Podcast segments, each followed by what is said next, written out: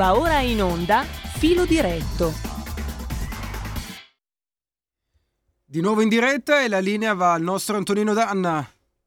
Grazie eh, Christian, eh, siete sempre sulle magiche, magiche, magiche onde di Radio Libertà. Questo è Filo Diretto, Antonino Danna al microfono con voi. Allora, eh, qualcuno mi segna un promemoria, io non devo Devo ricordarmi non litigare mai con Isabella Tovaglieri, che è la nostra graditissima ospite di oggi. Perché? Perché Isabella Tovaglieri, oltre ad essere molto brava, capace e preparata, perché lei si occupa di industria in quel dell'Euro, dell'Europarlamento a Bruxelles, soprattutto di industria e di economia, beh, è una che quando deve mettere le cose in chiaro, le mette come. State a sentire che cosa ha detto eh, il 7 luglio scorso in quel di Strasburgo, rivolgendosi alla Commissione europea a proposito della recente ondata di calore e siccità nell'UE. Sentite che cosa ha detto la nostra Isabella. Solo in Lombardia si lamentano già perdite per 500 milioni di euro e anche a causa dei rincari dell'energia le aziende del settore avranno maggiori oneri nella gestione dei raccolti e la produzione di frutta che inevitabilmente si ribalteranno sui consumatori. Dopodiché, tuttavia, questa situazione drammatica era ampiamente prevedibile, ma l'Europa non è corsa ai ripari per tempo. Anziché ascoltare gli allarmi lanciati per anni dal mondo agricolo, la Commissione europea ha preferito consultarsi con Greta Thunberg, accogliendola proprio in quest'Aula con tutti gli onori di un capo di Stato.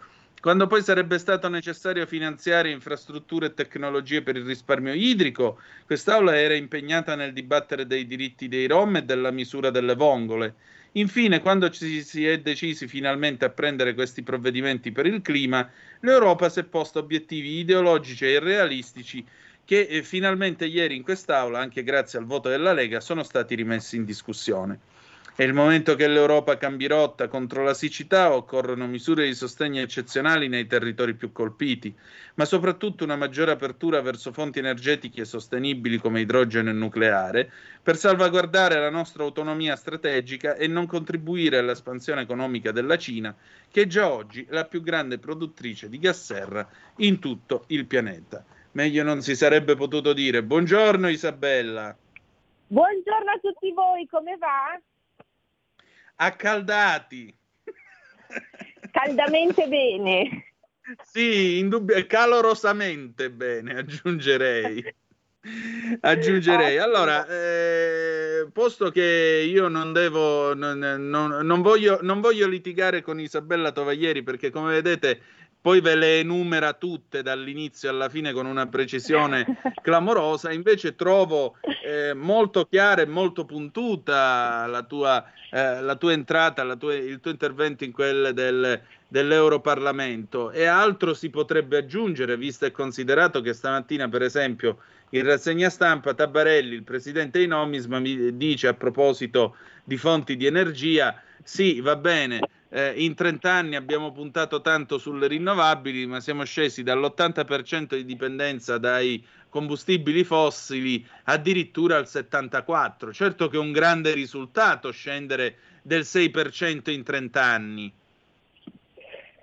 Eh, sì, effettivamente diciamo che l'Europa è molto brava ad incensare i risultati e i traguardi che porta a casa e io non disconosco che alcuni ce ne siano, però l'obiettivo deve essere di un altro tipo, non si possono porre dei target ambiziosi solo agli Stati membri e l'Europa invece può accomodarsi sugli allori a discutere appunto della misura delle vongole piuttosto che delle desinenze o dei diritti dei Rom, ad esempio magari all'indomani dell'invasione dell'Ucraina da parte di Putin, perché abbiamo visto anche questo nella plenaria di Strasburgo. La settimana in cui è iniziata la guerra la plenaria di Strasburgo dibatteva dei diritti dei Rom. Allora questo non è concepibile, non è concepibile che un'istituzione che comunque dovrebbe dare delle risposte laddove i problemi superino i confini nazionali arriva sempre dopo. Un esempio su tutti il tema della siccità. Ora, complice anche la crisi di governo che sta tenendo in scacco il Parlamento italiano che non riesce a dare delle risposte, in questi giorni io sono stata alla festa bellissima della Lega di Lesseno e eh, lì ho scoperto che come al solito la Lombardia ha dovuto far da sé senza poter aspettare Roma piuttosto che l'Europa e eh, il lago di Como, come dire, è stata aperta la diga per eh, dare acqua agli agricoltori, agli allevatori di a valle e, e, questo è stato un grande gesto di generosità perché poi ci sono tante attività che sul lago senza l'acqua alta faticano a lavorare, però come dire, se l'Europa non ci pensa, Roma, Conte ha altre priorità, alla fine la Lombardia fa da sé, però questo non può essere un metodo di lavoro, noi dobbiamo lavorare per scardinarlo. Ecco appunto, visto che parlavi di Lesseno, ieri c'era anche un resoconto sul eh, Corriere della Sera, parlava della tua presenza, dell'intervento anche di Matteo Salvini. Che clima hai trovato? Soprattutto la gente che cosa vi dice? Cosa vuole da voi? Perché un'altra cosa che vorrei chiederti, come si vede questa specie di crisi di governo? Perché io non riesco neanche a qualificarla eh, da Bruxelles. Cosa vi dicono i colleghi?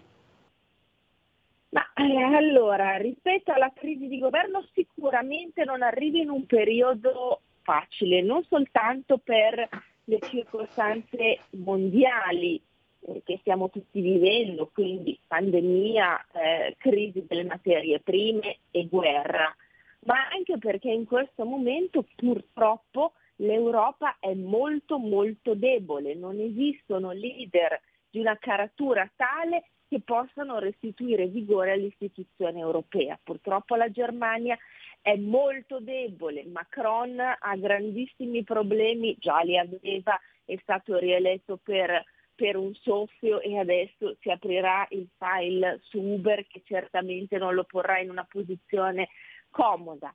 Eh, sicuramente aprire un altro fronte interno su un paese fondamentale per l'Europa come l'Italia in un momento così delicato non è, eh, non è, semplice. Le persone comuni francamente non è che si appassionano al dibattito sulle elezioni piuttosto che un Draghi bis. Io non ho visto queste, eh, queste richieste. Si stupiscono però del fatto che si possa creare una crisi di governo in un momento dove si fa fatica veramente talvolta a mettere insieme il pranzo con la cena a pagare le bollette alla fine del mese e quindi come dire inorridiscono di fronte ad un atteggiamento così irresponsabile da parte dei 5 Stelle che ha deciso di eh, revocare la fiducia ad un governo, scelta che io non discuto, cioè revocare la fiducia a un governo è una scelta legittima, ma non lo puoi fare ad esempio sul decreto aiuti che era la sintesi principale della ragione per cui questo governo di unità nazionale si era creato, e cioè dare degli aiuti concreti ai cittadini e alle imprese per traghettarli fuori dalla crisi. Allora, fino a ieri erano gli unici ad avere senso di responsabilità che sono rimasti incollati alla sedia, nonostante siano cambiati tre governi, eh, improvvisamente adesso perché capiscono che probabilmente stare al governo sì, paga le posizioni, ma spesso è anche una posizione molto scomoda, da tenere perché ci si deve mettere la faccia e loro a continuare a dire di no a tutto rischiavano un tracollo elettorale e quindi devono cercare di tirar fuori una strategia per evitare l'estinzione totale alle prossime elezioni. Credo che questo però i cittadini lo abbiano compreso molto bene. Eh sì, evidentemente il tonno a Montecitorio ha un ottimo sapore, ma, ma al di là di questo, la cosa più interessante, secondo me, visto che parliamo di DL aiuti e, e quant'altro, cioè possiamo ricordare che cosa fatto, che cosa hanno fatto saltare i grillini con questo, con questo giro. Sì, c'è stata la fiducia, la fiducia è stata confermata a Draghi tra l'altro con buona pace di chi vede in tutto questo una manovra dei russi, eccetera, eccetera, eccetera. E sappiamo anche chi è che in questi mesi sia stato accusato di intelligenza con i russi, amico, accordi con Russia Unita. Poi però stranamente la Lega vota giustamente la, la fiducia al governo Draghi. Quindi questo con buona pace di chi ha condotto inchieste televisive di vario genere su, su, certi, su, certi, rapporti internazionali di via Bellerio, no? Perché era, era, la Lega il partito, quello amico di Putin, che avrebbe dovuto far cadere il governo. E invece questo, come vedete, non è accaduto, a riprova del fatto che forse certe illazioni si dovrebbero pesare un pochino di più prima di dirle. Ma al di là di questo, eh, la cosa più interessante è eh, che cosa si può fare, che cosa soprattutto dobbiamo fare per, le, per la nostra industria e per rilanciare tutto il settore industriale in questo paese, oltre che in Europa.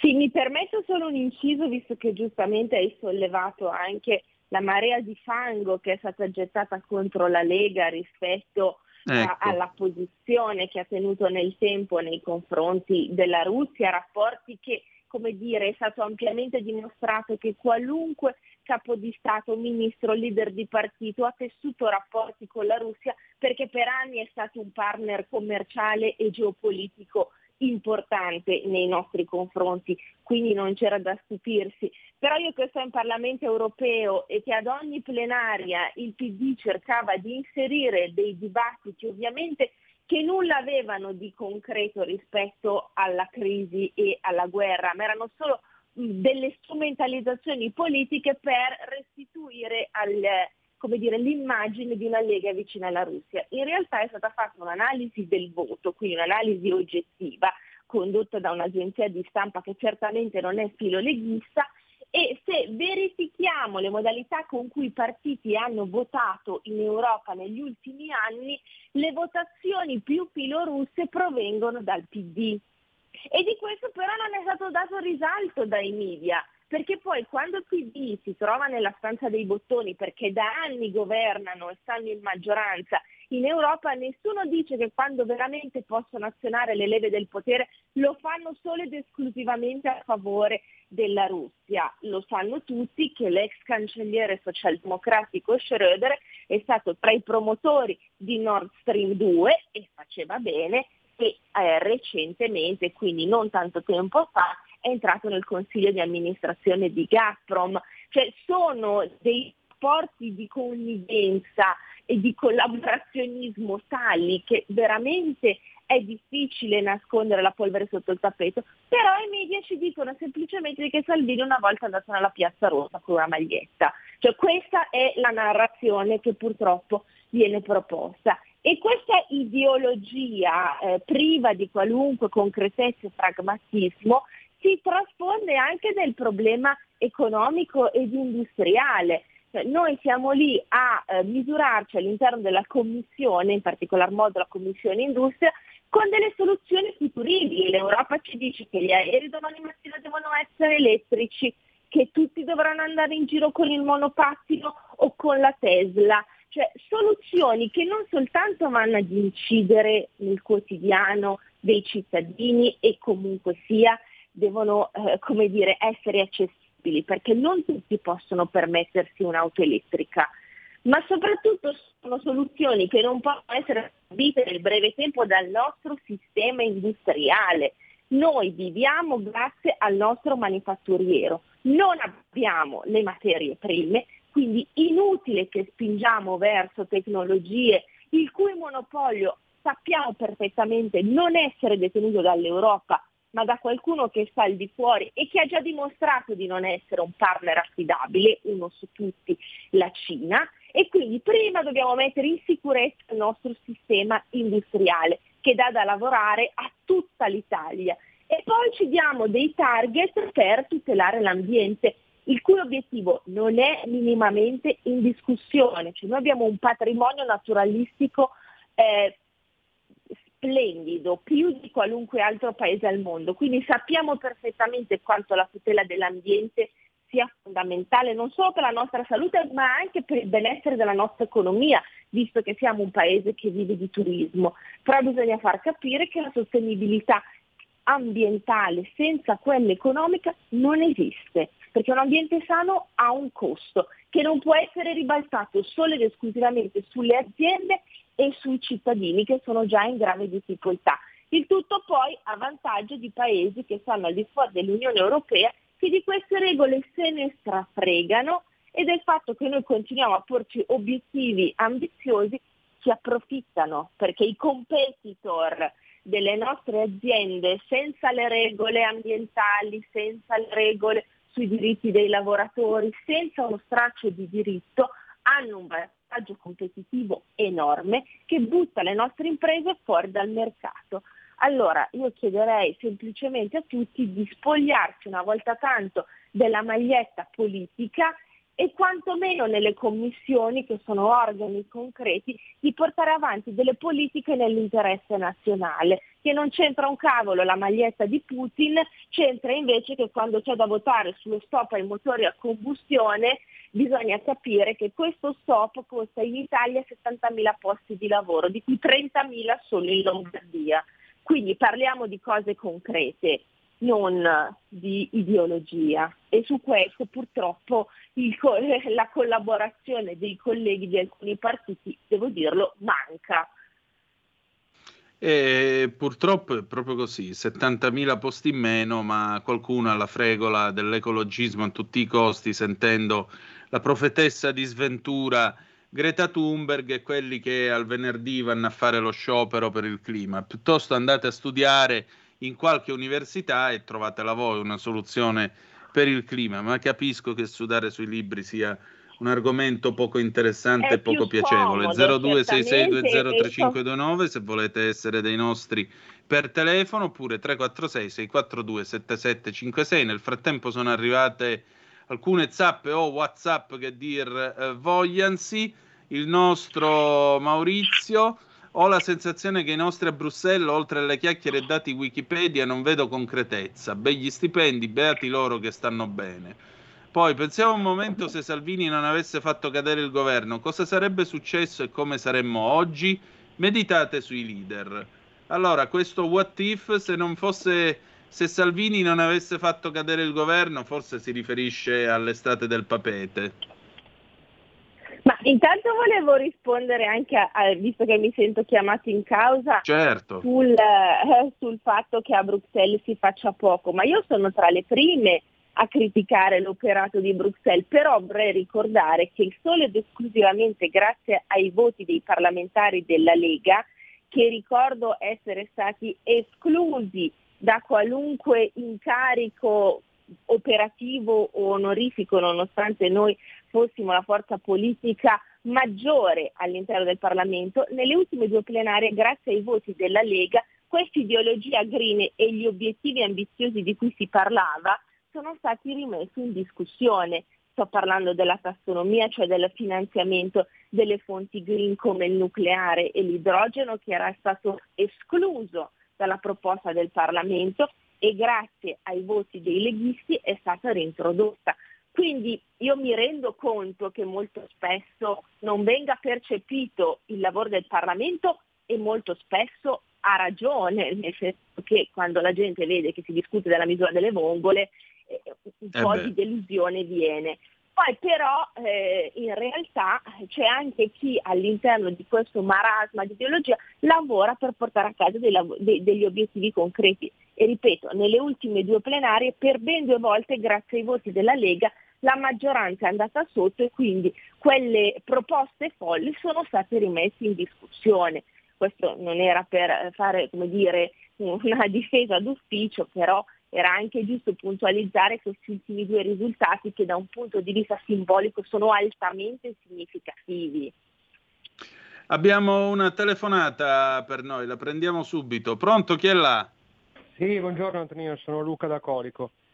Là, volevo, ciao. Di- volevo, dire, ciao, volevo dire che mi sembra che ci sia un enorme problema per l'Europa, eh, nel senso che è un meccanismo che ovviamente non funziona. Ricordo e la tua ospite lo sa benissimo, che lo scopo dell'Europa, è scritto nei trattati, è piena occupazione e progresso sociale attraverso un'economia fortemente competitiva e la stabilità dei prezzi. Direi che hanno realizzato allo 0% questi obiettivi, perché abbiamo un'inflazione, non abbiamo la piena occupazione e di certo non c'è un progresso sociale. Detto questo, eh, mi sembra che ci sia un problema di infiltrazione nel Parlamento europeo, perché quando vedo c'è lo scandalo Uber, dove non solo sono andati a fare lobby in questi, questa multinazionale sui parlamentari, ma addirittura sui membri della Commissione. Così come non è un mistero che eh, Soros o comunque le associazioni a lui eh, come dire, collegate, tra cui ricordo eh, uno dei vice direttori è il signor Fubini, giornalista e vice direttore del Corriere della Sera, avevano detto un documento che un buon pezzo del Parlamento europeo è, tra virgolette, suo amico. Allora, visto che la Commissione propone ogni tanto delle cose demenziali che non si capisce dove saltano fuori come mettere a bando i motori endotermici nel 2030, ho l'impressione che poi il Parlamento fondamentalmente spesso e volentieri, eh, a parte casi eccezionali, vada a ratificare il volere della Commissione, che è una commissione di nominati, non di eletti. Quindi direi che in Europa abbiamo un enorme problema di democrazia soprattutto, perché i trattati non sono rispettati, la piena occupazione non c'è, il progresso sociale non c'è e nessuno si fa queste domande. Oltretutto anche sulla guerra. Io mi sono letto con le prove dei trattati, dovevano fare di tutto per evitare la guerra. Non mi sembra che qualcuno oltre a Macron abbia cercato di fare qualcosa. Eh, Isabella, insomma, gli argomenti sono tanti. Abbiamo un'altra telefonata che prendiamo, poi rispondiamo. Certo. Pronto chi è là? Pronto? Pronto? Non è pronto. Ok. Allora, Isabella, qui mi sembra che i temi siano essenzialmente tre.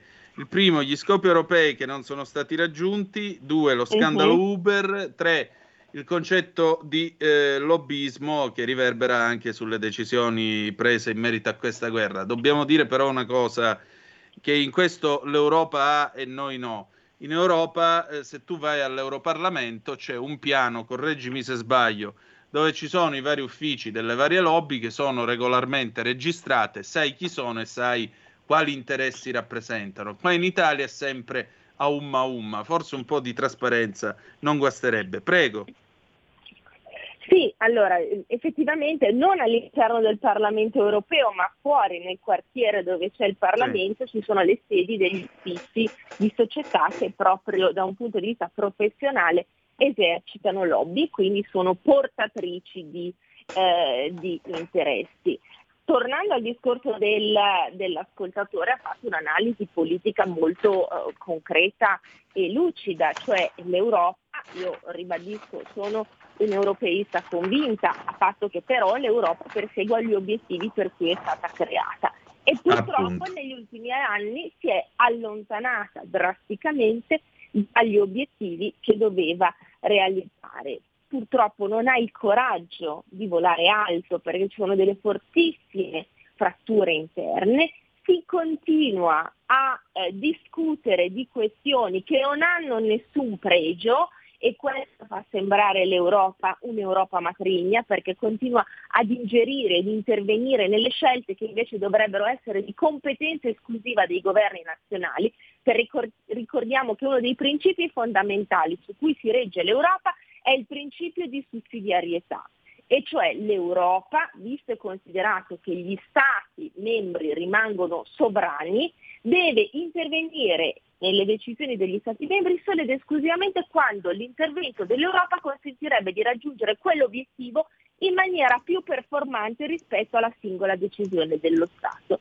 Qui però il principio di sussidiarietà, che com- da come si comprende dovrebbe essere di natura residuale, è diventata la regola. Cioè l'Europa interviene su qualunque decisione, sul lavoro, sull'economia, sulle tasse, sulla misura delle vongole, su qualunque cosa, cercando peraltro poi la soluzione sempre più uniformante e standard, che è la cosa peggiore che si possa fare, perché l'Europa è fatta di stati uno diverso dall'altro. E quindi dare delle soluzioni standard può essere semplice dal punto di vista legislativo, ma crea delle disuguaglianze enormi se poi dopo va a normare situazioni profondamente diverse oltre a cercare un'omologazione costantemente a ribasso, perché poi si va di fatto ad annientare quelle che sono differenze che in realtà andrebbero valorizzate perché sono dei pregi. Detto questo, invece, poi dopo sulle materie su cui invece ci vorrebbe un'Europa forte che parli con una voce unica e rispetto alle quali gli Stati membri dovrebbero anche spogliarsi di un pezzetto di sovranità. Un esempio su tutti è il tema della politica estera, perché l'Europa è nata per impedire che si creino conflitti e per mantenere la pace, su quelle invece l'Europa fa un passo indietro e nulla dice. Consente che Macron vada a fare la guerra in Nord Africa, se ne frega del fatto che poi dopo le conseguenze dell'immigrazione scellerata le riceva solo ed esclusivamente l'Italia che viene lasciata da sola e noi appunto risultiamo profondamente divisi e quindi profondamente vulnerabili agli occhi degli stati terzi. È su questo che l'Europa deve cambiare, deve intervenire nelle materie in cui il suo apporto è fondamentale e soprattutto riesce effettivamente a dare una visione strategica. Isabella, ti chiedo 30 secondi di pausa e poi torniamo subito. Exclusive Dance Chart. Exclusive Dance Chart. Ciao belli, sono Max Martinelli. Con la DJ Isabi vi aspetto per farvi fare tanti saltelli con la Exclusive Dance Chart, la classifica dance nazionale. Dalle 23 il sabato, se avete voglia di dance, vi aspetto con la Exclusive Dance Chart. Tanti saltelli con la B e il Martinelli. Exclusive Dance Chart. Stai ascoltando Radio Libertà, la tua voce libera, senza filtri né censure, la tua radio.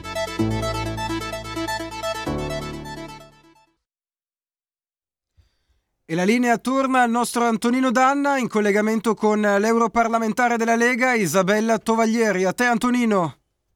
Grazie Cristian, siete sempre sulle magiche, magiche, magiche onde di Radio Libertà, questo è sempre il filo diretto, come avete appunto sentito abbiamo il piacere di avere con noi come graditissima ospite l'onorevole Isabella Tovaglieri. Isabella, ma allora in tutto questo c'è un po' di luce in fondo al tunnel, c'è qualcosa che comunque si può fare in Europa ora, nel, nel breve periodo? Per provare a dare una mano all'industria italiana, a venire incontro a tante famiglie che anziché preoccuparsi eh, di, di Ius Soli e altro, eh, hanno il problema di non riuscire a pagare le bollette, si trovano una caterva di cartelle esattoriali che stanno arrivando, oppure i piccoli imprenditori che non riescono a fare business come dovrebbero e si trovano davanti tante tali di quelle pastoie che la metà basta e forse alla fine uno si chiede ma non era meglio se campavo il reddito di cittadinanza pure io? Ma L'Europa ha il dovere di dare una risposta perché come dicevo prima questa è una crisi che va oltre i confini nazionali e quindi gli stati possono tramite i loro governi dare delle soluzioni tampone. Il governo Draghi ha fatto moltissimo anche se purtroppo si percepisce poco e questo ci fa capire quanto è grave il problema, ha stanziato miliardi e miliardi di euro per compensare gli aumenti delle bollette, eppure le bollette sono ancora care, quindi eh, provate a pensare se non ci fossero stati questi aiuti, io lo so che mi, mi rendo conto che è difficile per uno che deve pagare la bolletta che è triplicata sentirsi dire dal governo che gli ha dato una grande mano, però pensate se non ci fosse stato lo stanziamento di tutti questi miliardi, l'Europa, le bollette praticamente a questo punto sarebbero state tali da non poter essere proprio eh, pagate da dover dichiarare default. Detto questo, appunto, l'Europa ha il dovere di intervenire perché i singoli Stati membri non possono farcela da solo, quindi devono eh, fare, come dire, sono stati bravi a fare il recovery fund, eh, bravi nel senso che hanno trovato la soluzione finalmente per fare debito comune, che comunque in parte andrà restituito, questo non dimentichiamocelo mai, ora devono dare una risposta comune anche sul problema della crisi energetica, quindi un recovery dell'energia creare degli stoccaggi a livello europeo e cercare di andare a fare degli acquisti di forniture a livello europeo per avere maggiore margine e per avere maggiore potere contrattuale.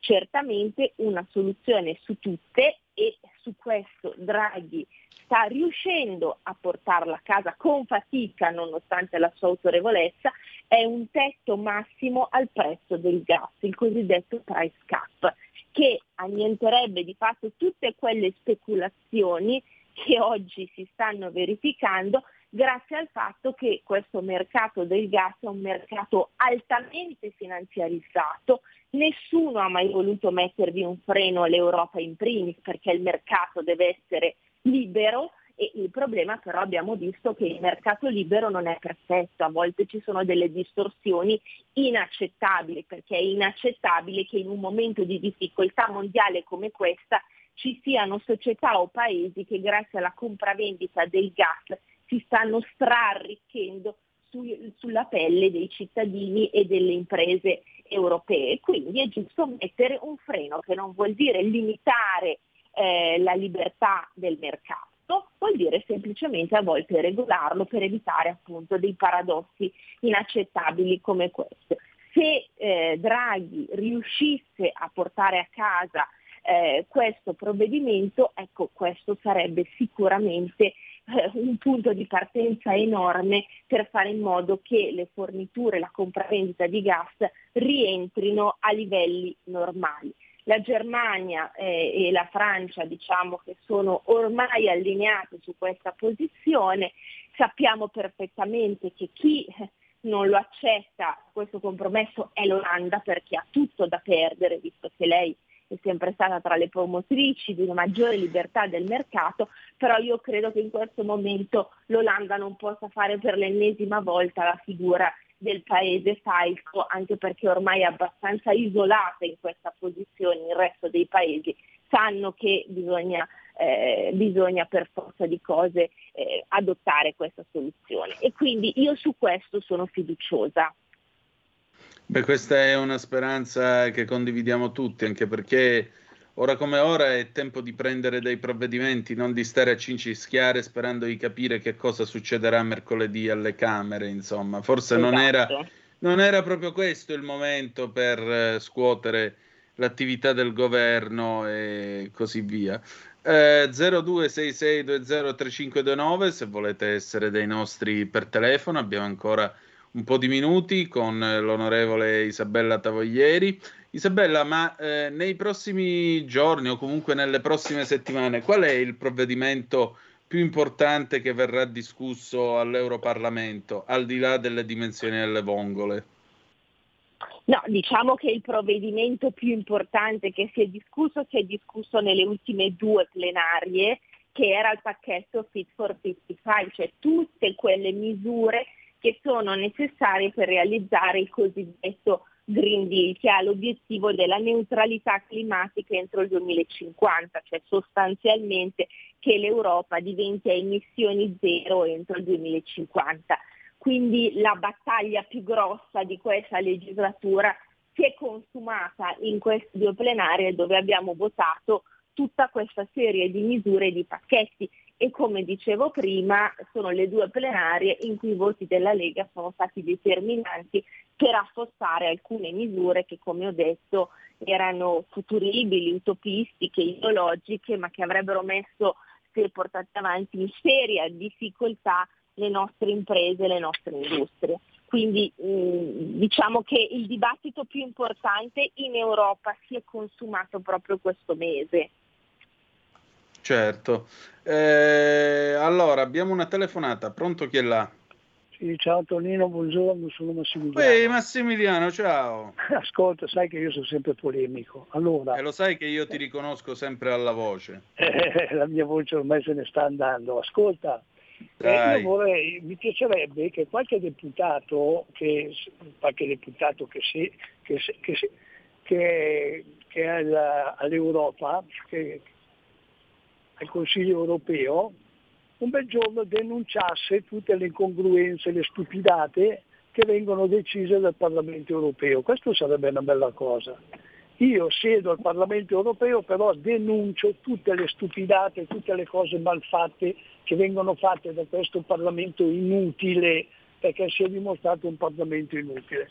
Poi l'ultima cosa che ti dico, che io sono straconvinto, che il signor Draghi rimarrà al suo posto, che il signor Mattarella non ci manderà mai a votare e questa è tutta una commedia. È la commedia Vi saluto. Grazie a te, grazie a te. Isabella, insomma, un intervento abbastanza duro, ma credo che di interventi così tu ne senta spesso nei tuoi giri. Ma in realtà a noi della Lega ci contestano di essere sempre sulle barricate eh, pronti a denunciare qualunque stortura dell'Europa. Io credo che su questo mi sento di dirlo fermamente, la squadra di eurodeputati in Europa lavora quotidianamente per far emergere le contraddizioni e per denunciare le storture dell'Europa. Il file di Uber è stato come dire preso in considerazione dal Parlamento grazie ad un'interrogazione della Lega di cui io mi onoro eh, di aver eh, fatto parte, nel senso che porta anche la mia firma. Non ci sono altre forze politiche che hanno presentato interrogazioni alla Commissione sulla questione Uber, se ne sono guardati bene, visto la posizione scomoda. Per cui io mi sento di tranquillizzare l'ascoltatore che la Lega quotidianamente lavora per far emergere queste, queste contraddizioni. Poi non mi ricordo più, ah, il tema Draghi, è sul tema Draghi eh, eh, in realtà qui il teatrino ha solo un responsabile, Giuseppe Conte, Movimento 5 Stelle, perché è lui che ha deciso di mettere in discussione la fiducia sul decreto aiuti per non votare il termovalorizzatore, che io non ho ancora capito che soluzione propone alternativa. Io non so se qualcuno eh, è mai stato recentemente a Roma, c'è, c'è il degrado più totale, cioè nel Lazio non esiste un termovalorizzatore, cioè esistono ancora le discariche. Se è questa l'economia circolare, il modello di economia sostenibile che loro promuovono, eh, cioè, che viva, viva i termovalorizzatori che se gestiti bene come vengono gestiti ad esempio in Lombardia sono un grande valore anche da un punto di vista economico e ci consentono anche di essere più autonomi da un punto di vista energetico che in questo momento è fondamentale. Quindi il teatrino ha promosso e l'ha messo in piedi Conte e la Lega invece con senso di responsabilità ancora una volta non ha fatto mancare i suoi voti su un provvedimento cardine per gli aiuti. E ora vedremo mercoledì se si ricompone questa crisi oppure se eh, si andrà a votare soluzioni che di certo la Lega non fugge visto che non abbiamo mai avuto paura di misurarci con le urne e da sempre noi invochiamo dalla prima crisi di governo del Conte 1 che la parola ritorni agli italiani, quindi di certo è una soluzione che la Lega non ostacolerebbe, anzi, anzi lo diciamo da tempo. Altra telefonata per noi, pronto chi è là? Pronto? Sono Giuseppe sì. di Varese. Ciao Giuseppe. Eh, volevo, ciao. Volevo dire all'onorevole l'onorevole Tovaglieri. Isabella Tovaglieri, che è di Varese come me. Volevo dire, ehm, avete fatto, qualcuno ha fatto i conti più o meno della serva, cosa, cosa cioè il pro e il contro di questo eh, mastodontico struttura eh, eh, europea, no? a Bruxelles e a Strasburgo. Cosa ci viene a costare a noi a noi italiani e in compenso cosa, cosa, cosa otteniamo di concreto. Vuol dire qualcuno si è interessato di queste cose, che sono la base diciamo, di tutto. Grazie. Altra telefonata, pronto chi è là? Ciao Antonino, sono Marco da Mantova. Oh, Mantova amata e adorata, pronti? Allora, eh, una considerazione sul Green Pass. In tanti dicono che il Green Pass è servito per far vaccinare le persone. Io invece comincio a pensare che il Green Pass serva sia uno strumento per stringere ancora al collo degli italiani o anche degli europei il controllo sociale in stile cinese. Com'è la situazione riguardo al, al Green Pass che servirà per arrivare ad eliminare il denaro contante definitivamente, se l'onorevole ne sa qualcosa. Grazie, ciao Antonino. Ciao, e che cos'è questa storia del Green Pass che elimina il contante? De... Che c'entra il Green Pass col contante? Non, no, sfugge anche a me questo collegamento. Eh, onestamente, onestamente va bene essere nella stanza dei bottoni, ma noi per i miracoli ci stiamo attrezzando.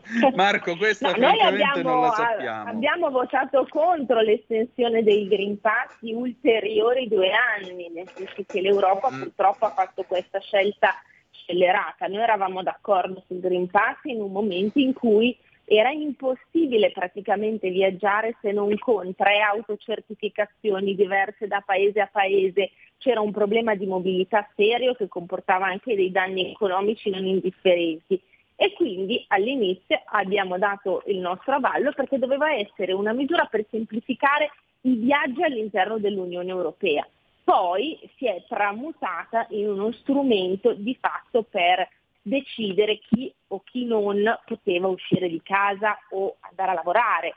Mm, io ritengo che come dire, eh, la soluzione di base era nell'origine positiva e poi è stata, eh, dire, ne è stato abusato quindi eh, è stato successivamente il problema, ma all'inizio la Lega ha votato a favore, io rivendico questa scelta perché nell'originaria concezione era uno strumento positivo che nulla aveva a che vedere con il diritto di ognuno di andare a lavorare piuttosto che di andare a trovare il parente in casa di riposo eh, piuttosto che di uscire di casa.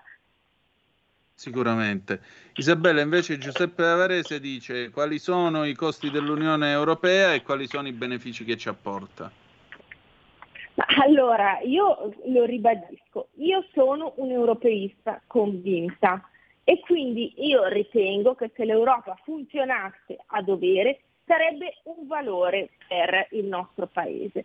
Dopodiché che abbia funzionato male sono la prima a sottolinearlo. È stato un errore entrare in Europa. Tanti sostengono di sì e magari effettivamente è stato un grave errore, però una cosa è certa, che ora l'Italia non ne può uscire perché ehm, viviamo in un mondo talmente tanto interconnesso dove noi ormai eh, lo diamo per scontato, ma se noi dovessimo tornare indietro non sarebbe più possibile. Cioè quotidianamente noi beneficiamo di alcune eh, cose che ci ha dato l'Unione Europea e che nemmeno le vediamo più proprio perché ormai noi le diamo per scontate.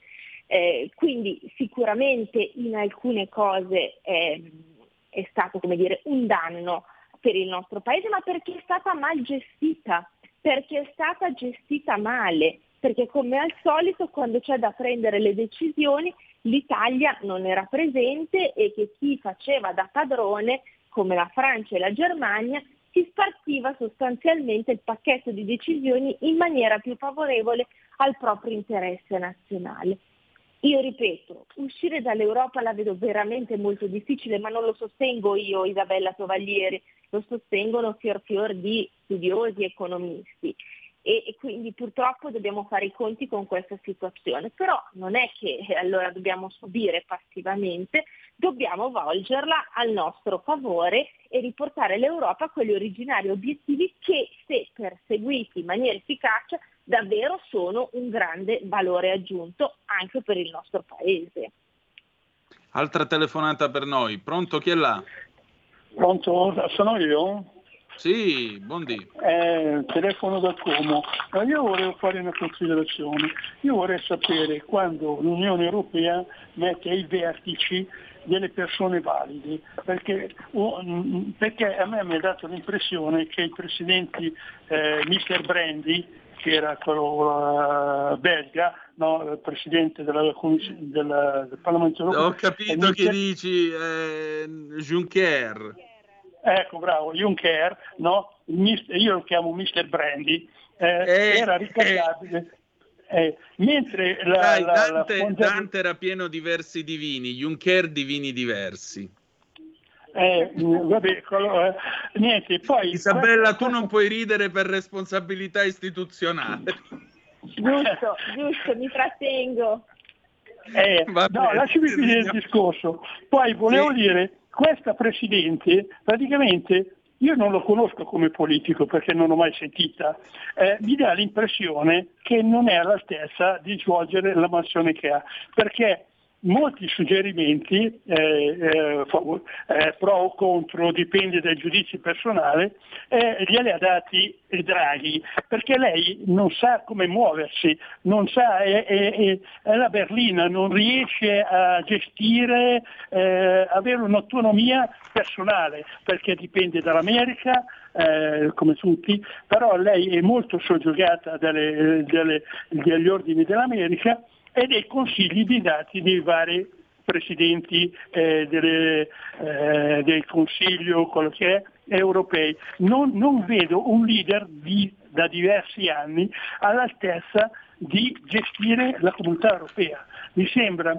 eh, rimpiango i vecchi, i vecchi che hanno fondato l'Unione, eh, l'Unione Europea, eh, l'EU. Ecco. Eh, voglio sentire una risposta. Buona Padania.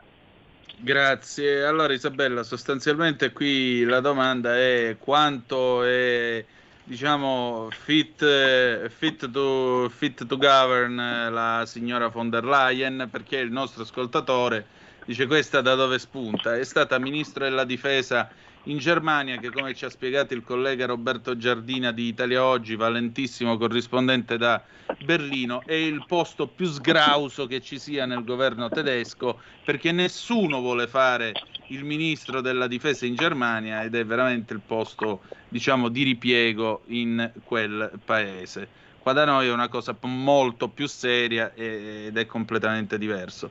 Prego Isabella. Ehm, partiamo anche dalla modalità con cui normalmente viene eletto il Presidente della Commissione europea.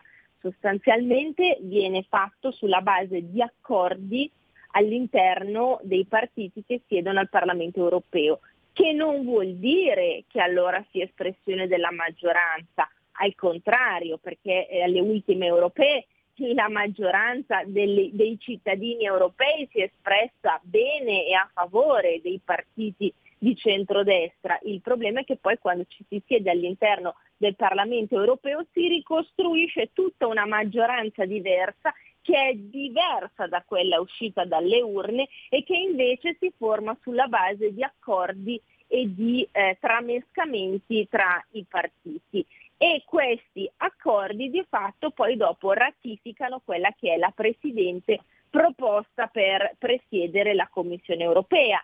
Ricordo, perché magari qualcuno se l'è dimenticato, che anche l'elezione della von der Leyen ha un nome e una firma, ed è la firma dei 5 Stelle, che sono entrati in Parlamento europeo chiedendo i voti ai cittadini italiani per fare le loro battaglie per scardinare il sistema e l'establishment. Una volta entrati in Parlamento europeo sono diventati il, l'olio che andava ad ungere quegli ingranaggi del sistema perfetto perché sono stati loro, con i loro voti determinanti, a contribuire all'elezione della von der Leyen, proposta ovviamente dai partiti di maggioranza. Se loro invece fossero stati leali al loro mandato e avessero fatto mancare il loro appoggio, così come ha fatto la Lega, a quest'ora noi non avremmo quella Presidente della Commissione e si sarebbero ridiscussi tutti gli equilibri che invece da anni, come dire, sono assodati e che non riflettono il volere dei cittadini. Ci tenevo perché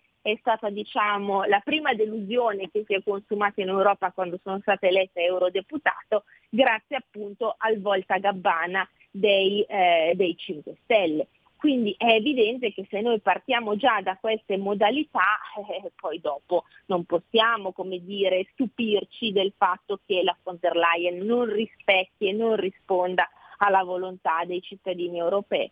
Per contro devo dire che eh, l'ultima Presidente del Parlamento europeo, Roberta Mezzola, ehm, che invece è stata votata dai, ehm, anche dalla Lega ed è comunque un membro eletto del Parlamento europeo, pertanto ha una legittimazione popolare diversa dalla von der Leyen, nel senso che lei non ne ha, e la Mezzola invece devo dire che è sicuramente un punto a nostro favore perché è certamente più equilibrata, più moderata, è una Presidente che crede nella forza equilibratrice del Parlamento europeo e quindi ci presta al fianco anche per portare avanti quelle battaglie giuste che la Lega porta avanti da tempo e che sono sempre state, come dire, strozzate dalla maggioranza di sinistra, ora invece trovano in parte udienze, quindi anche questo passaggio ci rinfranca.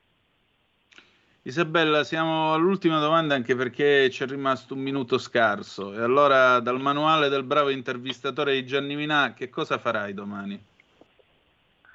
Che cosa farò domani? Dunque, domani è martedì, domani eh, è giornata di territorio. È in programma di visitare due aziende in, uh, in, Lombardia, sono due aziende che operano peraltro nel settore della plastica, eh, settore in cui ho fatto una piccola battaglia che però ha iniziato a dare anche i suoi frutti contro un'altra follia europea che era la plastic tax.